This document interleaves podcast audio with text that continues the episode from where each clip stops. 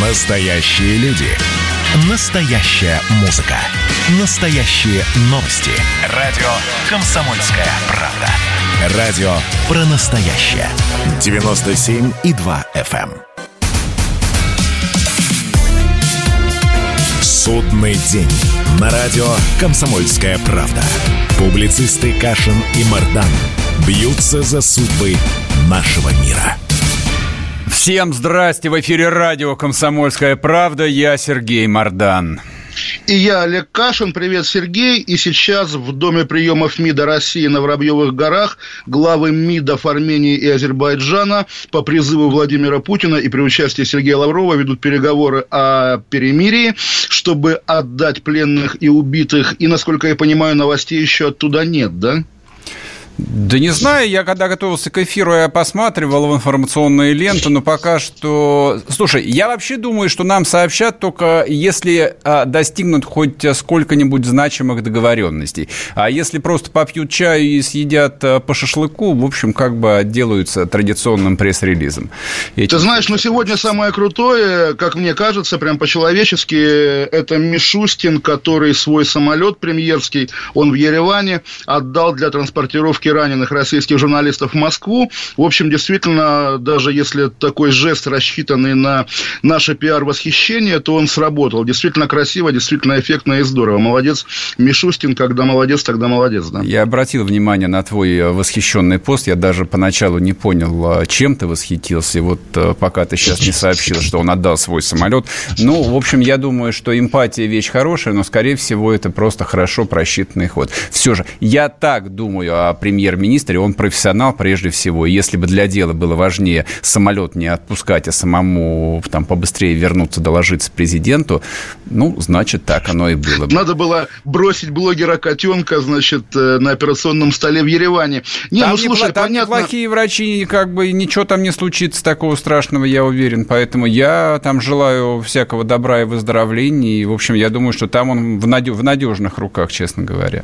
Ну, в общем, да, тут поводов спорить нет. Давай лучше вот про что поговорим, про двойную лояльность, потому что уже который раз сейчас это вот эта девушка или женщина из Итартас, которая вчера у Соловьева сказала мочить в сортире, отвечая на вопросы о бомбежках христианских храмов в Карабахе. А, понятно, что люди азербайджанского происхождения в российских и медиа, и в политике, и в бизнесе стоят на стороне Баку, а люди армянского происхождения стоят на стороне, на стороне Еревана. И это действительно такой зов крови, такое первое первобытное. Я каждый раз, ну, с уважением отношусь к обеим сторонам, но думаю, вот давайте это запомним, чтобы когда они будут говорить нам, что слово «русский» неприличное, или что в России нет как бы никаких этнических групп, а все многонациональные россияне, вот давай будем им припоминать и Араму Ашотовичу, любимому нашему, и Маргарите Симонян, и Гусману, и вот этой Кадыровой, и Стас, что да, конечно, мы многонационалы, но если вы можете позволить себе быть армянами и азербайджанцами, то мы имеем право быть русскими. А я позавчера об этом говорил в эфире и даже пытался э, вызвонить Рубена Варданяна, собственно, вот э, с чего, мне кажется, вот эта дискуссия из теоретической перешла в практическую, но миллиардер и предприниматель счел за лучшее не обострять и как бы умолчать. Я просто напомню для, для слушателей, о чем там шла речь. А Рубен Варданян – это один из самых известных российских предпринимателей с 90-х годов. А, там предприниматель, филантроп, благотворитель, один из создателей, кстати, бизнес-школы Сколково, причем а, в отличие от а, Абрамовича, который просто на этом нажил денег, продав большой участок земли рядом с Московской кольцевой автодорогой, Варданян именно, в общем, там положил много и денег, и сил, и личных связей, и возможностей для того, чтобы это, ну, хоть чем-то отличалась от такого традиционного девелоперского проекта. Так вот, Варданян написал открытое письмо президенту Российской Федерации, в котором, если там совсем кратко говорить, а, сказал, что Владимир Владимирович, надо помочь Армении, потому что надо помочь Армении. Потому что, да, потому что русские солдаты должны умирать за Карабах. Такой был, в общем, посыл, который, ну, типа, ну да. мне кажется, Мы немного истори... спорный. Да, истори... да, исторические союзники, там исторические союзники. Ну, то есть там был, был приведен такой э, очень традиционный набор аргументов, когда вот эта вот тема так или иначе возникает э, в российском, в русском общественном э, там медиапространстве. Это же не первый раз. Первый раз-то это было в начале 90-х, потом была вторая Ты знаешь, это было даже в конце, в конце 80-х, и тогда, тогда был раскол, ну, довольно четкий идеологический, начиная с Сахарова и Старовойтовой. Либералы и демократы за армян, консерваторы за азербайджанцев. И это прошло было 30 лет. Это было да, прошло 30 лет, это правда. и как-то как уже все стало гораздо проще. Какая у тебя, прости господи, кровь, за того ты и будешь. Вот ты армянин, значит, ты будешь говорить армяне вперед, армяне вперед. В общем, на самом деле, наверное, за 30 лет все упростилось и немножко ушло куда-то туда, в архаизм. Я просто да расскажу эту историю. И буквально Да-да. на следующий день после письма Варданяна, на которое особо никто и внимания, честно говоря, не обратил, появилось ответное письмо другого российского миллиардера, но только азербайджанского происхождения, формата, а, господи, Фархада Ахметова. А твой а, практически земляк, урож... там а, проживает в городе Лондоне, по-моему, вообще приезжает он в Россию или в Баку, я сильно сомневаюсь, но такое вот классическая офшорная буржуазия. То есть, казалось бы, какое дело, а, что Ахметову, что Варданяну, который тоже, в общем, я думаю, там минимум 160 дней в году проводит в Швейцарии и Великобритании до происходящего вот в этом скалистом Нагорном Карабаке. А поди ж ты, Ахметов написал то же самое письмо, причем в тональности таких вот э, типичных азербайджанских торговцев на рынке, которые тоже начали объяснять, что на самом деле это Азербайджан, а вот помните, что было в Хаджалы, и вообще, зачем ты врешь президенту Российской Федерации? Вот именно с таким акцентом. То есть он в этом тексте читался азербайджанский акцент. И это было совершенно поразительно. Но главное, что для меня было поразительно. Ребят, вы 30 лет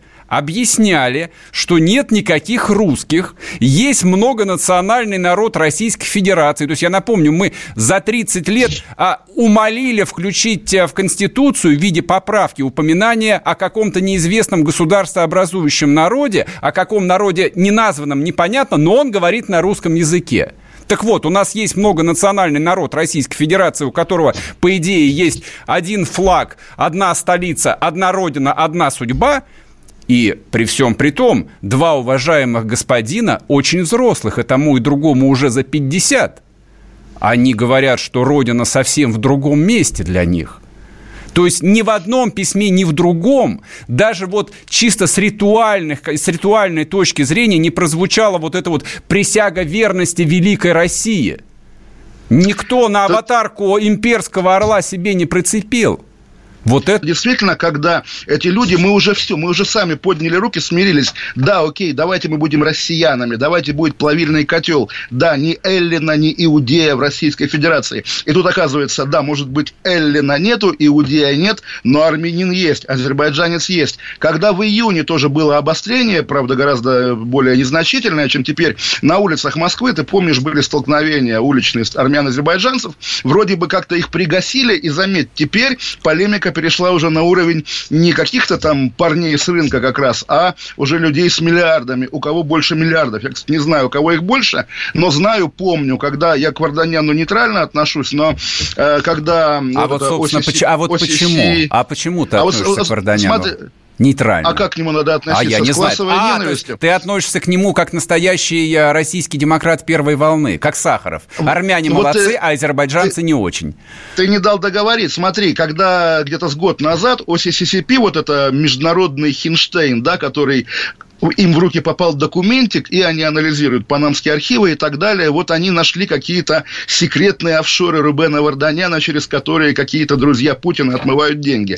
Был как бы скандал, но было видно, сколько людей, вот лидеров общественного мнения с Варданяном, ну уж не знаю, корыстно, бескорыстно, но в хороших отношениях. И как этот скандал уходил в песок. То есть, а что Варданян? А ничего Варданян, давайте вот Медведев, да, Медведев плохой, не про него был фильм «Он вам не Димон». Варданян, ну а что Варданян? Варданян нормально, но и в самом-то деле, да, если брать там какой-то топ российских людей с деньгами, наверное, Варданян не будет самым ужасным, и в десятке не будет, и в двадцатке. Но хорошо, про Фархата Ахметова вообще ничего не знаю, наверняка он тоже симпатичный человек, но, в общем, да, такой наш вечный русский выбор между Варданяном и Ахметовым.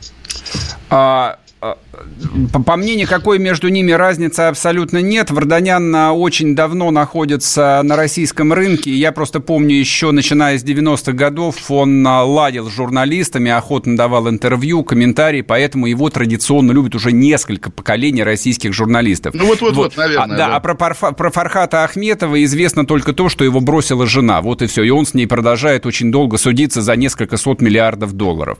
Вот, его не существует в нашем пространстве, но по большому счету они одинаковые. У них здесь ничего нет, кроме денег и кроме интересов. И при этом эти люди, а, зарабатывая здесь, они действительно готовы платить русской кровью, кровью русских солдат в широком смысле этого слова, я понимаю, что в российской армии служат не только русские, за интересы совершенно какой-то чужой нам земли.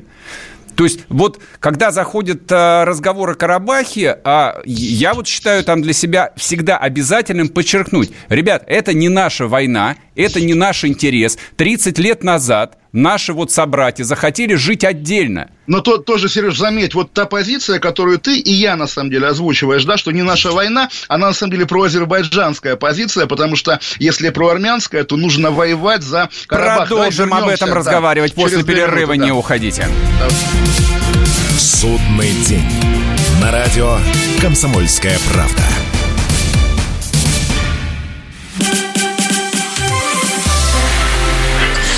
Начало. Это действительно история, которая будоражит. Так вся страна обалдела. И Россия родина слонов, она от океана до океана, да. И мы, мы всегда правы, мы никогда не сдаемся. И самое главное, что же будет дальше? Комсомольская правда. Это радио.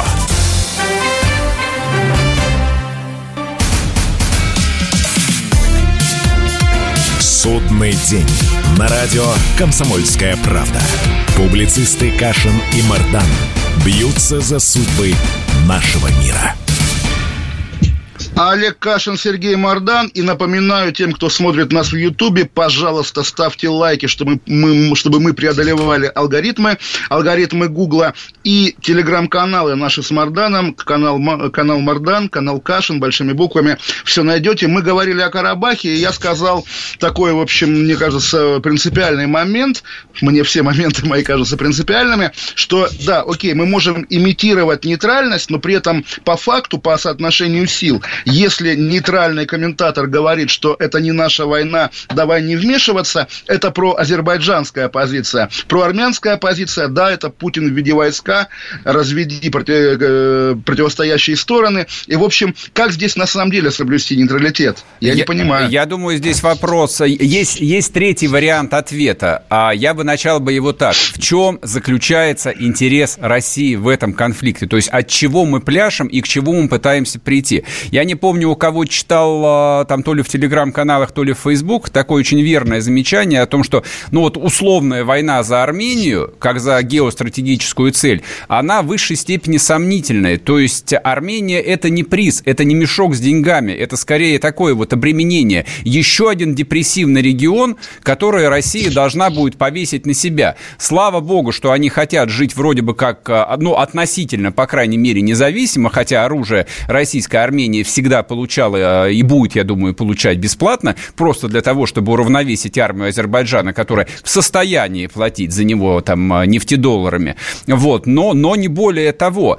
А честно говоря, я не вот я сейчас не вижу никакого интереса в Армении, ну вот своим там а, сознанием такого вот геостратега, там геострат... так, подожди, вот геостратег раз, из меня никакой, как, но как, вот, ну вот объясните мне, она нам зачем, для чего, как мы кого там геостра... сдерживаем? Как, как геостратег, по-моему, это вот именно мечта геостратега такого вот российского, который скажет, да, хорошо, мы плюем на Армению, зачем нам эти армяне, бог с ними, тогда, значит, азербайджанцы берут Карабах, а потом как-нибудь и Ереван, а потом Большая Турецкая империя возвращается к османским границам начала 20 века, и оказывается, что да, потом после Эрдогана уже приходят какие-то еще более радикальные турецкие националисты, а может быть и исламисты, и оказывается, что вот он халифат, которого боялись и о котором мечтало исламское государство, запрещенное в Российской Федерации. Окей, может быть, это злая фантазия, мрачная фантазия, но и такие ведь фантазии должны быть в справочках, там, не знаю, российского МИДа, ГРУ, администрации президента, кого угодно,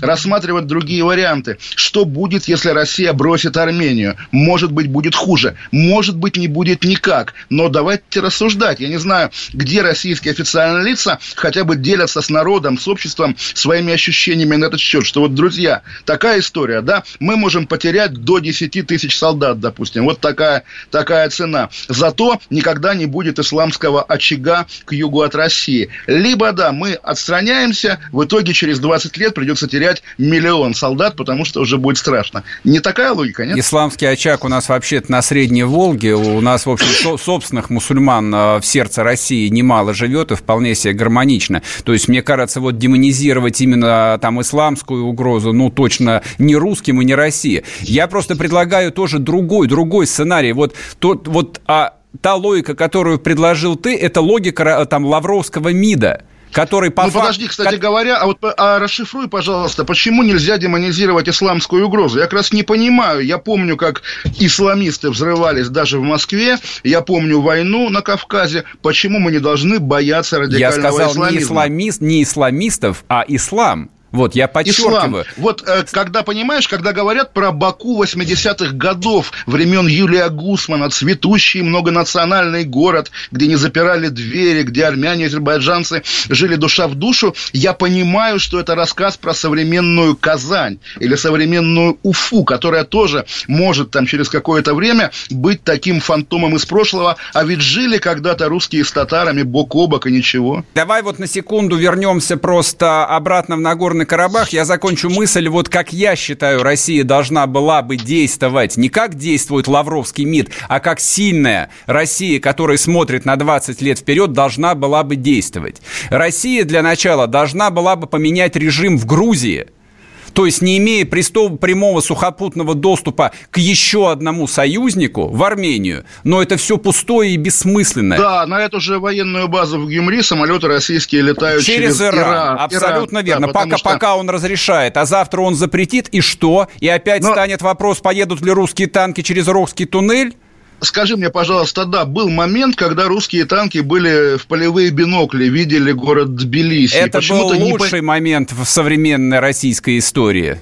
При президенте Медведеве, При, напомню. Но, да, да, да, но да, да, при завоевателе почему-то не дошли, да, не дошли до Тбилиси, а это был действительно вот тот момент, которого уже не вернешь и не достигнешь его, потому что как менять режим в Грузии, если Российская Федерация даже в Белоруссии была вынуждена смириться с анти, сохранением антирусского режима Лукашенко, только лишь бы не было Майдана. Э, умение России как-то манипулировать, управлять соседними государствами, конечно, крайне преувеличено, ничего она не умеет, ничему не научилась и ничего не забыла, как бурбоны. То есть, да, помнит смутно, что Майдан – это плохо, поэтому готова как бы мириться с чем угодно. Мы тут, по идее, должны с тобой начать яростно спорить, но спорить совершенно не о чем. Я, потому что я тоже считаю, что российская внешняя политика вот по всей периферии в отношении абсолютно там всех бывших частей СССР а, безграмотно, бессистемно. Ну, этой политики на самом деле просто не существует.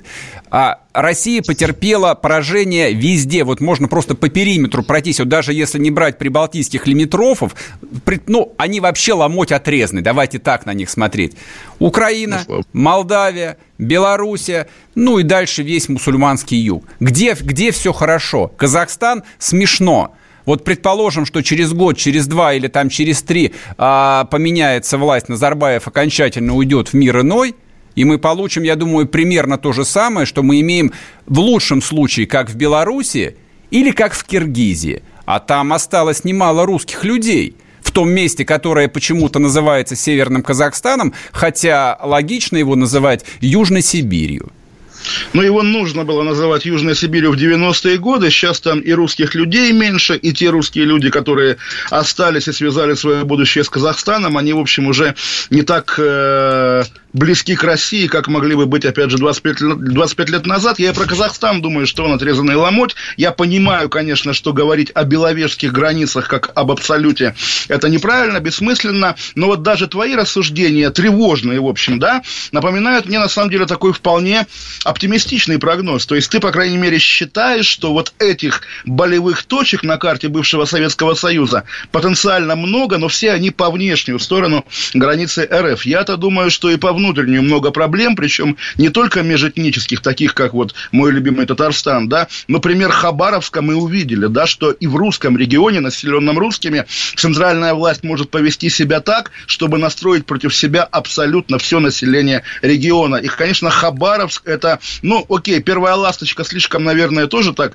однозначное выражение. Может быть, он и останется таким разовым инцидентом, дай бог, с точки зрения Кремля, да, но зная, опять же, повадку московских э, властителей России, да, мы понимаем, что они допустят еще достаточно ошибок, чтобы не только в Хабаровске, но и в других, в том числе близких к Москве регионах, тоже началось неизвестно что. И я легко представляю себе Россию там 2024 года, где одновременно, там, не знаю, в пяти или там в десяти регионах идут народные волнения, ОМОН не справляется, там, не знаю, московский, грозненский, какой угодно. И, в общем, трещит страна по швам. Я люблю пересматривать программу «Время» там за 90-91 год, когда подряд идут сообщения там в Тбилиси уличные бои, Карабах тот же самый, а вот Молдова и так далее. И как-то, да, вот та великая страна, по которой мы скучаем, как бы скучаем, положено по ней скучать. Я думаю, что современная российская власть, вот э, при всем моем э, сдержанном к ней отношении, внутренней политике э, всегда придавала внимание и значение намного больше, чем внешне. Вот хотя принято говорить, что Путин обожает внешнюю политику, а все остальное его не интересует. Поэтому я верю и надеюсь, что пронесет. Вернемся после перерыва, Вернемся. не уходите общение, про обмен информацией, эмоциями. Миша, я не могу это письмо не прочитать. Вас приветствует город-герой Минск. Спасибо вам большое за вашу передачу. Слушаем вас всем цехом. Так, ну вот такой вот э, наш соотечественник из Пекина привет передает. Вот, э, но мы, с другой стороны, очень рады, что нас Грузия слушает. Привет. Гамарджова. Гамарджова. Оттуда самые главные мировые новости у нас приходят. Мир стал плотнее, да, он стал более спрессованным. Комсомольская правда. Это радио.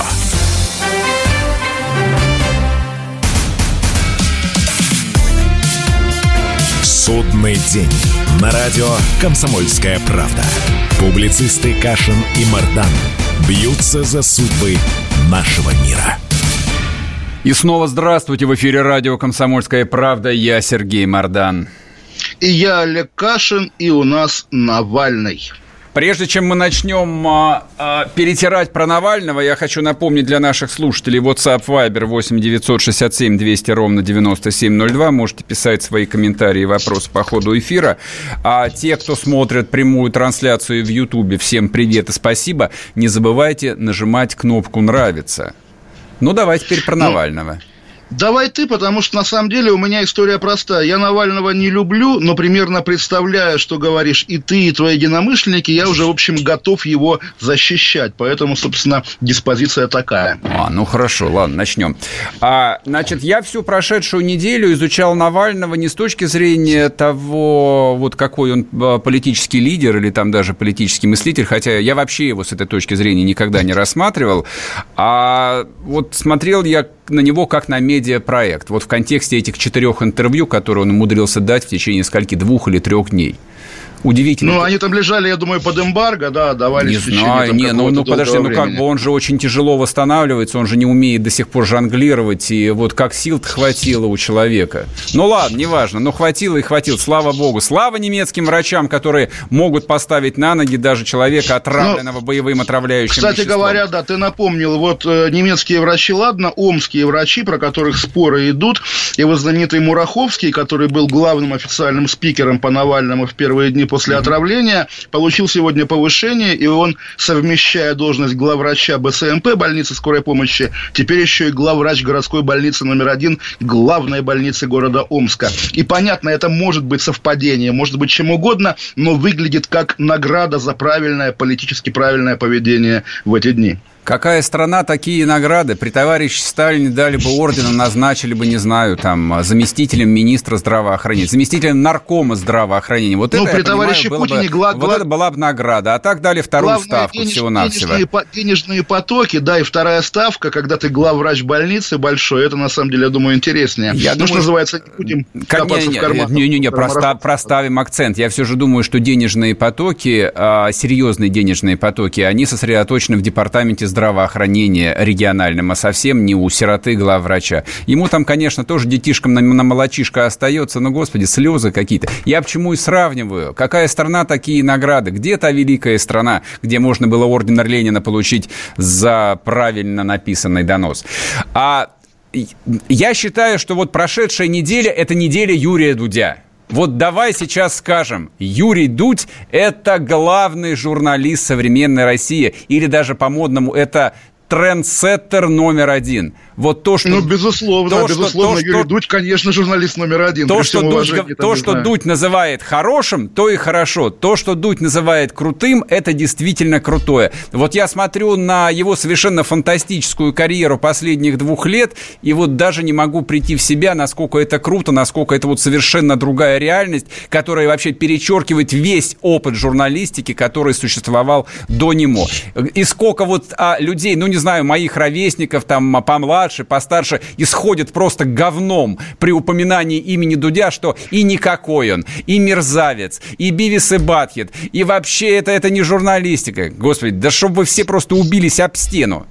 Ну, я надеюсь, что ты не иронизируешь, не, да, вообще, ты серьезно не, говоришь. я совершенно... Как, как я могу иронизировать? У него сейчас 13 миллионов просмотров на этом интервью. Без Дудя нет никакого Навального, я так вам скажу. Без, Ой, Дудя, без Дудя даже Ходорковского никакого нету. Кто они? Тфу и растереть. Жалкие есть... ньюсмейкеры второго уровня все-таки иронизируешь, окей, занесем это в протокол. Нет, на самом деле я прекрасно помню, как и о Невзорове 80-х годов говорили, а чего он в кожаной куртке, а чего он так быстро говорит. О взглядовцах, понятно, вообще какие-то бессмысленные, мычащие молодые люди. Нет, никогда так не говорили, да, слушайте, никогда. да, я помню, опять же, собственных там, не знаю, дедушек, бабушек и их окружения, конечно. А что это Миткова такая? Вот в наше время был Игорь Кириллов, дорогие а товарищи. Он до сих пор жив, здоров здоров, слава богу, и да, шлем слава, ему лучи Богу, поддержки. Да, просто Просто он уже не ведет программу «Время». Еще раз, можно сколько угодно, как ты верно говоришь, исходить говном по поводу Юрия Дудя, но вот вся эта публика, которая при колоссальных деньгах, при телевизионном ресурсе, да, там, начиная от Соловьева, заканчивая, там, не знаю кем, Шейниным, с ведром, опять-таки, говна, да, естественно, они бы мечтали и эти просмотры собирать, и быть такими народными героями, вплоть до песен про Дудя, которые уже тоже поются и пишутся. Но, увы, как говорится, они стоят на обочине, а он абсолютно без иронии несется по, по трассе, да, на каком-то ну, внедорожнике. Вообще-то про Соловьева Этап, песни тоже поют. Так что так, в, это, да, в этом да, смысле они, они одинаково но, известны и влиятельны. Но почему-то Соловьев, когда обсуждают эту песню, говорит, а это он не про меня, это он про Урганта, да, или еще что-то я такое. Про, я про ну, Дмитрия понятно, Гордона да. сейчас говорил. А, ну, тем более, да. Я не, не смотрел песню Дмитрия Гордона, но я знаю, что Гордону бриться на лысо посоветовал Розенбаум. Тоже хорошо, вот... хоть не ба... хорошо, хоть не Баба Ванга. Э, вот э, ты правильную вещь заметил, назвав Гордона. Вот есть две страны рядом, Россия и Украина, да. Э, в России фигура телемедийная, да, ютубовская номер один, это молодой, интеллигентный парень, там, журфаковский и все такое, хороший, умный, да, который с одинаковым э, упорством может добиваться и про заработки ответа, и про анонизм, и про что угодно. На Украине вот этот лысый прекрасный мужичок, который спрашивает, а почему вы такой прекрасный? А потом оказывается, что он передает флешку в СБУ. Вот разница двух культур. На самом деле, действительно, здесь я тоже без иронии. Конечно, посмотрите на Дудя, посмотрите на Гордона и поймите, да, что почему мы никогда не будем братьями. Это совершенно неправильный пример. Извини уж, я поправлю тебя маленько. Если ты хотел сравнивать две YouTube-культуры, то ты сравнивай Дудя и какие-нибудь сливки шоу, которые делают украинские блогеры. Это входит в топ-5 русскоязычного я, я, я думал, ты скажешь, думал, ты скажешь про Шария. Нет, Дудь все-таки фигура действительно не сливки шоу, не шоу-бизнес, мы про, а абсолютно... Мы про YouTube говорим. А не, да. просто в защиту Гордона скажу. А, Гордон телевизионный журналист прежде всего. Его, Гор... то есть он есть и в Ютубе. Подожди, но... подожди, подожди. Гордон исторически, это газета «Бульвар Гордона». Ну, это лохматые времена, да, конечно, естественно. Лет, лет 10 еще назад. До сайт Гордон УА, который сейчас кажется а, уже таким столпом украинских медиа, появился всего лишь в дни Майдана в конце 2013 года. Да? Ну, да. А, окей, о чем мы спорим? Ты говоришь, что а, без Дудя нет никакого Навального. Естественно, Навальный есть, Навальный будет. Более того, каждый раз, когда ты там что-нибудь бьешься в грудь, там говоришь, там, дало свой Навального, имея в виду, что тебе, может быть, еще придется жить при президенте России Навальном, и за там какие-то шуточки про Навального можно будет поплатиться можно так же, как будет, можно будет. Главное, чтобы не при президенте Гозмане. При Навальном-то я, наверное, как-нибудь пристроюсь. Э, я думаю, что он обратится к своему историческому опыту, там, русских маршей и всего остального. А вот если президентом будет какой-нибудь Каспаров, Гозман или Ходорковский, тогда, да, наверное, лоб зеленкой мне помажут а в числе вот, а, первых. А, об, объясни этот ряд Каспаров, Гозман, Ходорковский. У них что общего? Они евреи, да? Ты это Нет, совершенно не это, а конечно, имя. Вообще-то, а подожди, а Каспаров азербайджанец? Каспаров еврей, э, полуазербайджан, да э, полу, полуармянин, извини, пожалуйста. Так вот, э, ты назвал Гозмана, то есть человека, там, вечного сотрудника Чубайса, который в российских ток-шоу телевизионных как бы изображает штатного либерала. Далее он, он, он даже не изображает, он и есть э, штатный ну, карикатурный либерал, именно штатный так. карикатурный, да. Дальше Ходорковский, такой человек вполне имперских, как ни странно, Вообще не имперских. Взглядов. Нет, Ведь, Ходорковский ну, человек совершенно не имперских а, взглядов. А, а, а каких? Ты с ним а, знаком? С я на Ходорковского работал во времена своей далекой юности. Михаил Борис человек... Вот, а, опять же, да, действительно, вот люди, которые сегодня такие прямо самые густопсовые лоялисты, у них всегда в бэкграунде или... Чего ты решил, что я густопсовый лоялист? Извини меня, откуда это а вообще а, родилось а, в твоей а, ленинской голове? Ты, ты я, против Путина? Я лоялист, я лоялист сам по себе. Ну, Густапсовый. То есть Нет. более даже Но ну более радикальный, чем сам Путин. Попробуй да. продлить так, ря- вот ряд лоялистов, куда меня можно было бы вставить. Ой, слушай, ну эти все соловьевские люди, там типа Владимир Корнилов, Семен Багдасаров, конечно, Мардана туда легко в... поставить. Нет, телеграм-канал... нет, нет, нельзя. Мардан, Мардан, Мардана туда нельзя поставить никак. А, я забыл, да, тебя же Соловьев ругал, да, естественно. Ну, хорошо, там, не знаю, Арти тебя репостит, репостит Арти, да, Сергей да, Мардан специально. Вот туда, да, вот там есть такие люди, которые, которые как бы, ну, не, совсем, не во всем согласны с властью, но буквально вот там власть э, Навального отправила в Германию, а нужно было добивать в Омске. Да, Такие, да, лай... да, да, да, да, да, да, да, искренне, искренне. Вот я, я, я искренне Нет. готов был бы работать пропагандистом, если была бы, если бы Россия была бы такая структура под названием, не знаю, там, отдел пропаганды при ЦК КПСС. Ее, к сожалению, нету. Поэтому вот а, я... я... Она есть! Она Где? Есть. Кто? Да бог с тобой, господи, да их по объявлению набрали. Где они, где пропаганда? Это смешно все. Алексея Громова по объявлению набрали. Ты что, это он Путина по объявлению набрал в 99 году. Ну, правда. Или там Кириенко, когда премьером был еще в 90-е годы. А Было а дело, конечно. Был секретарем вообще обкома, да, правда, комсомол тем не менее. Вот. На самом деле все хорошо с пропагандой у российской власти. К сожалению, гораздо нет. Лучше, Я считаю, нет. Гораздо лучше, большевиков, безусловно, мы, мы, конечно. Мы, мы с тобой не успели поговорить про Ходорковского. Почему я считаю, что такие, как Ходорковский, помазали бы лоб, земле, лоб зеленкой и, и таким, как я, и таким, как ты, скорее всего. Потому что Михаил Борисович человек очень цельный. Он великий предприниматель, конечно, но совершенно э, зацикленный на себе. Он это вот еще одна версия Ельцина, для Нет, которого... Ты мне, для ты которого... скажи просто, что общего между Ходорковским и Гозманом? Ты же с этого начал. Абсолютно же ноль точек соприкосновения, кроме, кроме опять они же, того, упор... о чем я они, сказал. Они упоротые. Вот в чем разница. А, а, а. Это, вот. это другое дело, да. Ну, в общем, да, интересный у нас разговор о Навальном получается. Давай после перерыва к нему, наверное, вернемся. Потому что... Вернемся после да, перерыва. Не уходите. Ставьте лайки на YouTube-канале «Радио Комсомольская правда», где сейчас идет трансляция.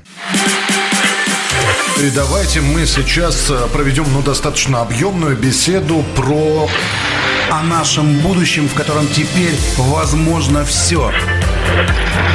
Раз и сделали некий прорыв. Вот сегодня мы хотим поговорить, прорыв ли это, почему так много шума.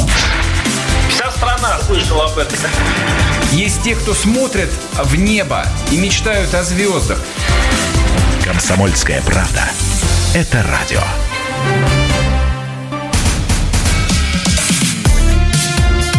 Судный день. На радио «Комсомольская правда». Публицисты Кашин и Мардан бьются за судьбы нашего мира. Олег Кашин, Сергей Мордан. Мы как-то неуверенно подошли к теме Алексея Навального и спорили скорее про Дудя, а потом про Ходорковского. Но все же, эти выступления Навального, которых действительно на этой неделе было слишком много, они шли слишком кучно и, по-моему, да, вот прогремели, и на следующий уже день как-то цитируемости особенно не было. Но все же, конечно, это, ну, как, как, какие еще российские политики могут позволить себе под эмбарго давать одновременно четыре интервью, вызывая потом какой-то интерес, вплоть до того, что Герхард Шредер подает в суд на Навального, не забывая при этом оговориться, что Навального пытались убить с помощью боевого отравляющего вещества. Фактор Навального в российской политике, который до отравления был, в общем, таким довольно странным, да, полумистическим, когда Песков, Путин отказывались произносить его имя, теперь уже Песков, по крайней мере, не отказывается, имя произносит, слово Навальный мелькает в официальных стенограммах, документах, бумагах, даже на сайте Кремлин.ру есть цитата Геннадия Зюганова о том, что Навальный – это молодой Ельцин, только здоровый и трезвый. В общем, еще на шаг ближе Навальный стал к этому Олимпу, на котором люди уже как бы не совсем такие, как мы, а скорее вот потенциальные сменщики Владимира Путина. И представить себе, что вот в этом наборе преемников от Шойгу и Собянина до Мишустина и Медведева есть и имя Навального, да, в принципе, уже легко можно. Почему бы и нет? Кто сказал, что преемник – это обязательно, когда старенький президент говорит молодому «берегите Россию»? Можно оформить передачу власти и более драматично в виде народного, там, не знаю, протеста, даже революции, чего угодно. И в итоге, да, все останется по-прежнему, но новые лица, новая мебель на сцене. Это уже не преемник. То есть, если революция, то считай, что это еще один второй за 30 лет распад России. Я-то убежден в том, что вот э, любой политической драмы сопоставимого масштаба России точно не переживет. Поэтому мой, мой лоялизм, он основывается прежде всего, ну, вот как, э, если хочешь, на осторожности. Я согласен на любого преемника. А желательно, конечно, чтобы он был, по крайней мере, не хуже, чем Путин. Если будет лучше, слава богу. Первый буду, Ты знаешь, вот... первый буду словословить. Но Навальный, мы об этом говорили неделю назад, в моем представлении это проявление антисистемы. Он для этого придуман, он для этого раскручивается. Никакой, вот извини за пошлость, позитивной повестки, никакого образа будущего для России Навальный за 15 лет ни разу не сформулировал. Как, ну, не как, знаю, как а, я, а, взрослый а, человек, могу поддерживать Навального, если я, если а... не на что опереться даже?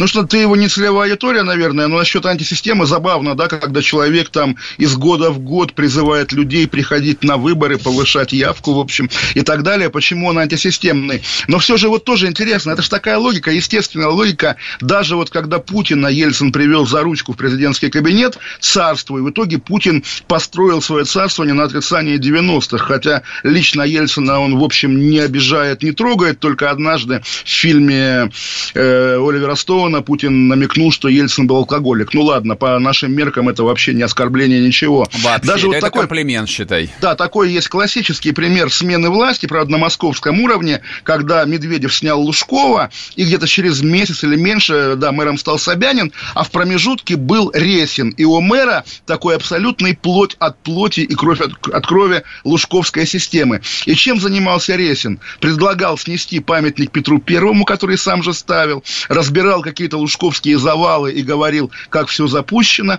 В общем, любой следующий президент сначала робко, а потом там бодро как-то и агрессивно начнет, конечно, отрицать наследие Владимира Путина и валить те проблемы, которые у него будут возникать, по ходу валить на Владимира Путина. Неважно, опять же, кто это будет. Собянин, Мишустин, Медведев, Шойгу, Навальный, неважно. И если мы берем этот ряд, какая разница между там а, обычным номенклатурщиком и вот таким народным популярным лидером, буквально до новым Борис Николаевичем, почему бы и нет. Ельцин же это не ругательство, да, у нас есть Ельцин-центр, это первый президент России, в общем, почему бы и четвертому президенту России не быть такого формата человеком народным, своим в доску, который слушает группу Кровосток и дает интервью Дудю?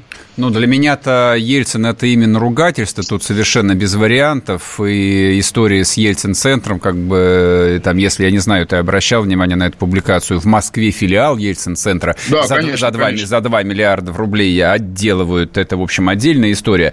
А что касается отрицания там и поругания предшественника, ну, логика политической жизни так или иначе заставляет любого руководителя, так сказать, подвергать критике допущенные недочеты, ошибки и все такое прочее. Но чем а, любой Собянин условный или Бортников или кто угодно лучше, чем Навальный? Нет, не потому, что Навальный видеоблогер или а, якобы юрист и, и просто публичный политик. Навальный политик, Навальный политик. Более того, в, Нет, в российской власти политиков не так много. Их людей, вообще которые... в, в российской политике нет политиков, как известно, кроме Путина. Ну, нет, на, на самом деле тот же Собянин вполне политик. Когда С он что-то делает, он... безусловно, С претензией, да. конечно, Ну, да. слушай, он еще выборы выигрывал до Путина, да. Поэтому, да, Собянина записываем. Володин имеет опыт собственной политической карьеры без Путина, без, опять же, без вертикали. Но таких людей реально немного. Но новый российский политик, это, да, Мишустин, которого назначили и который делает, как бы, исполняет свою роль. В общем, да, да, хотя, согласен хотя, хотя, хотя бы Мишустин. Не, просто вот если посмотреть, э, ну, давай возьмем те же 90-е, только вот не в смысле, а давайте поговорим, какие это были мрачные годы, и Россия лежала как полутруп во мгле и все остальное. А во власть пришли люди вообще без всякого опыта, без системных связей. Они были люди из ниоткуда. Тот результат, который Россия получила там до 1995 года, был абсолютно закономерен, если посмотреть просто на трудовую биографию того же Гайдара Труда- или, или прости, Чубайса. прости. Ничего Какого другого и Гайдара? быть не Не, могло. под- под- Подожди, Черномырдин с 92 года был премьером, советский министр. У Лужкова был гигантский советский опыт. Из какого ниоткуда эти люди пришли? Это советская номенклатура. Сам Ельцин, извини, Бли- областью ближний руководит. круг, который был рядом с Ельциным, нет, это были люди из ниоткуда. Все гайдаровское условное ядро, это, им, это именно Оно люди из исчезло в ниоткуда. первые годы. Тот же генерал В Коржаков, он 95-м карьеру в году они делал, исчезли. да? Вернемся в после 95-м? перерыва, Вернемся не уходите. новостей, да. А вот о чем люди хотят поговорить, пусть они вам расскажут, о чем они хотят поговорить. Здравствуйте, товарищи! Страна служит! Вот я смотрю на историю всегда в ретроспективе. Было, стало. Существует человек, который поставил перед собой цель, да, и сделал то, что сегодня обсуждает весь мир. Комсомольская правда. Это радио.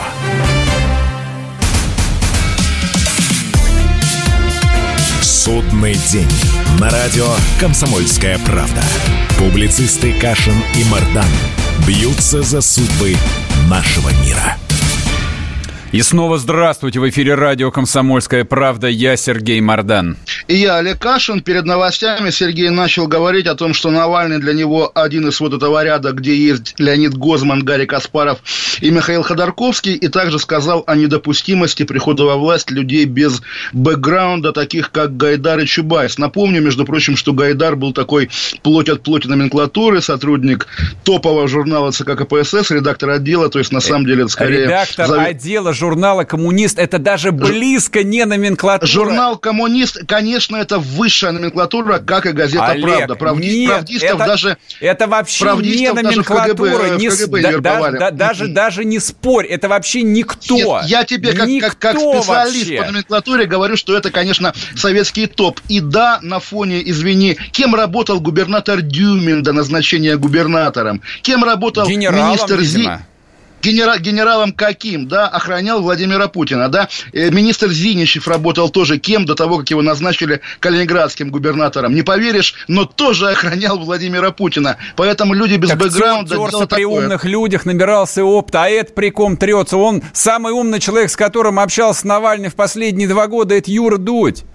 Чё- ну, Юра Дудь тоже, на самом деле, я думаю, если бы третьим в нашем эфире появился Дудь, мы бы померкли, побледнели, потому что, конечно, он круче нас, тут отрицать нечего. Кто спорит, Итак, конечно, естественно. Итак, все-таки, ну как пора- поразительно, да, как у, опять же, ты обижаешься на выражение лоялист, окей, не как у людей, пожалуйста, как называй. у оста- осторожных людей, придерживающихся здорового консерватизма, как их пугает сама возможность прихода Навального к власти и даже само наличие Навального в публичном публичном поле, потому что как же так? Не положено. Действительно, публичная политика в России нулевых и десятых – это вот эти вечные, да, там уже столетние Зюганов и Жириновский, которые имеют право критиковать власть с конструктивных позиций. Я одно время ходил на демонстрации КПРФ э, с 2003 по 2012 год, каждый год 1 мая, 9 мая и 7 ноября ходил, и помню, как в начале Зюганов, еще там, не знаю, 60-летний, обличал, по крайней мере,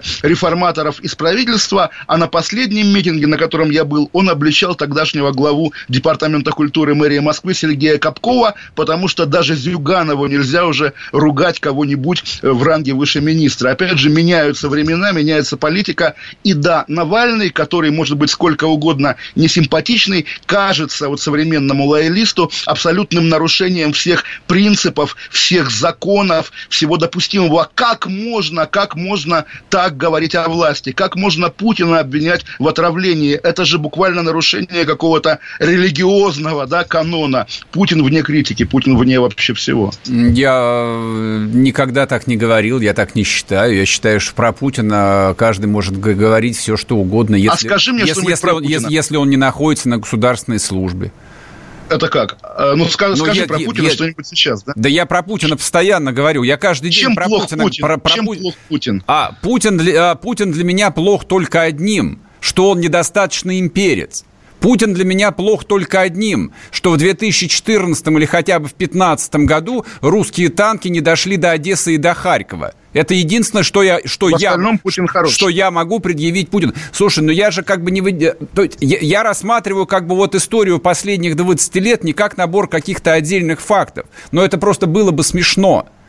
То есть я, я, я понимаю, что и в том же 2014-2015 году, вот когда, допустим, я завожу традиционный разговор про Украину, я понимаю, что у Путина была а, ну, достаточно ограниченная в ресурсе российская армия и общество, которое точно не поддержало бы масштабных потерь, начнись настоящая война даже со слабой, но с украинской армией. Это если серьезно говорить. Что касается того, а почему мне не нравится Навальный, вот на этом точка, он мне просто не нравится. Я не рассматриваю его как а, там... Мы спрашиваем Мардана, чем ему не нравится да. Путин, он говорит, да-да-да, и вот чем мне не нравится Навальный? Скажи что-нибудь плохое про Путина, ну чего, зачем? ты говоришь, можно, а да? Зачем? Ты а, говоришь... А, а что? Я, а, а что я должен я сказать знаю. про Путина? Так я сказал... Не, я считаю, что Путин – это лучшее, что случилось с Россией за 50 лет.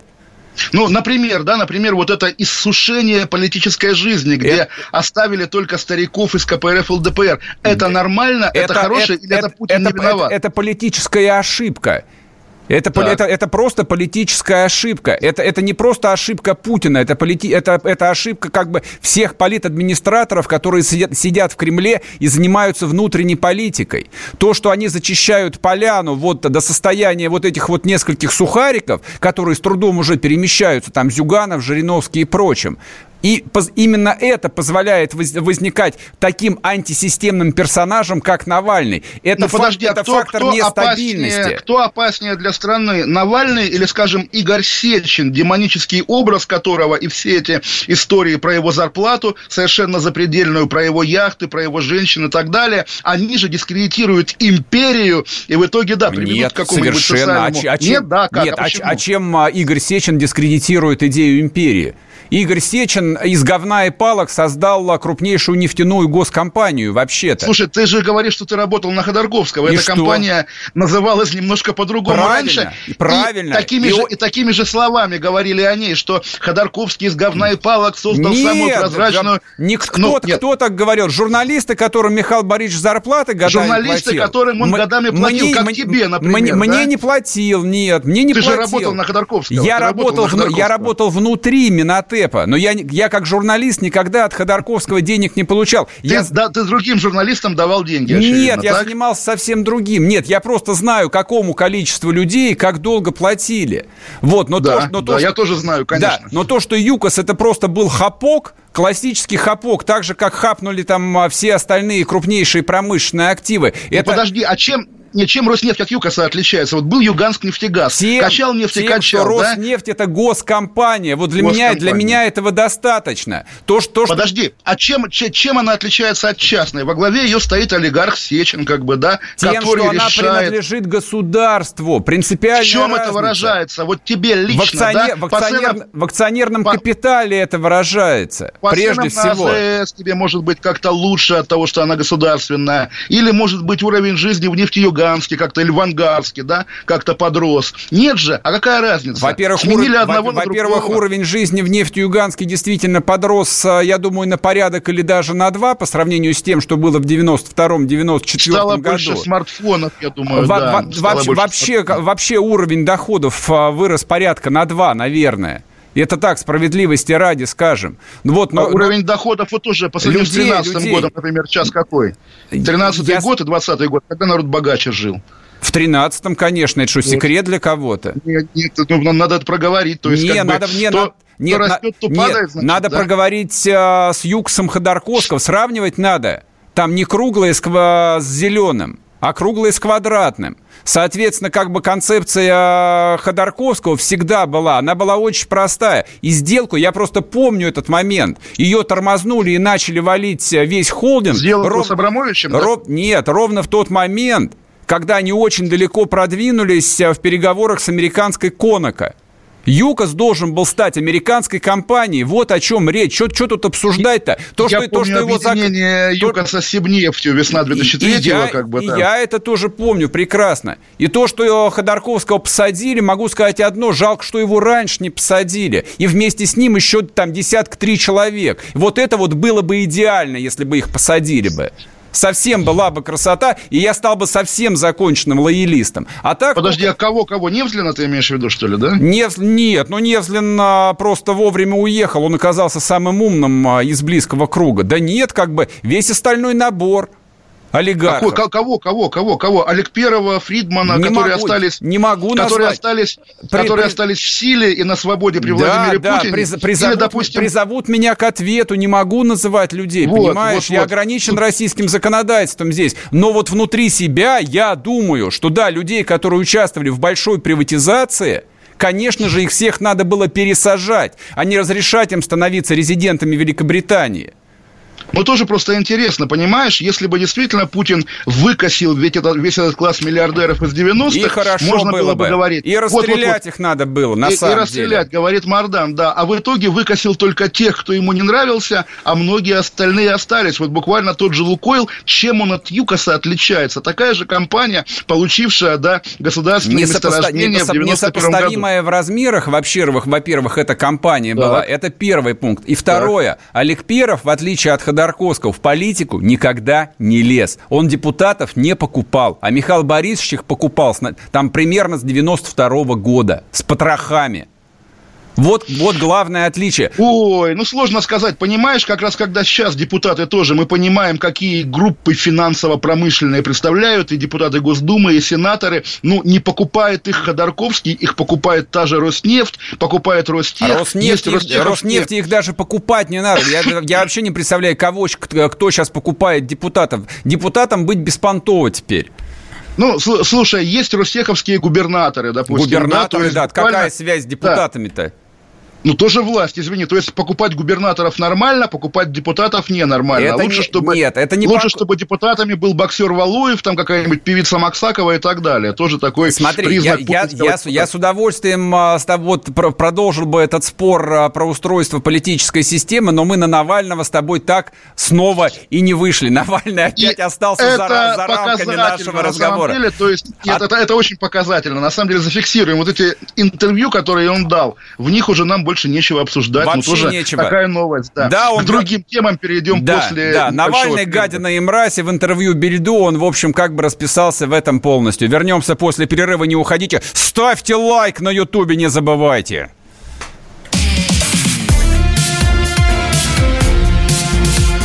Судный день. На радио «Комсомольская правда».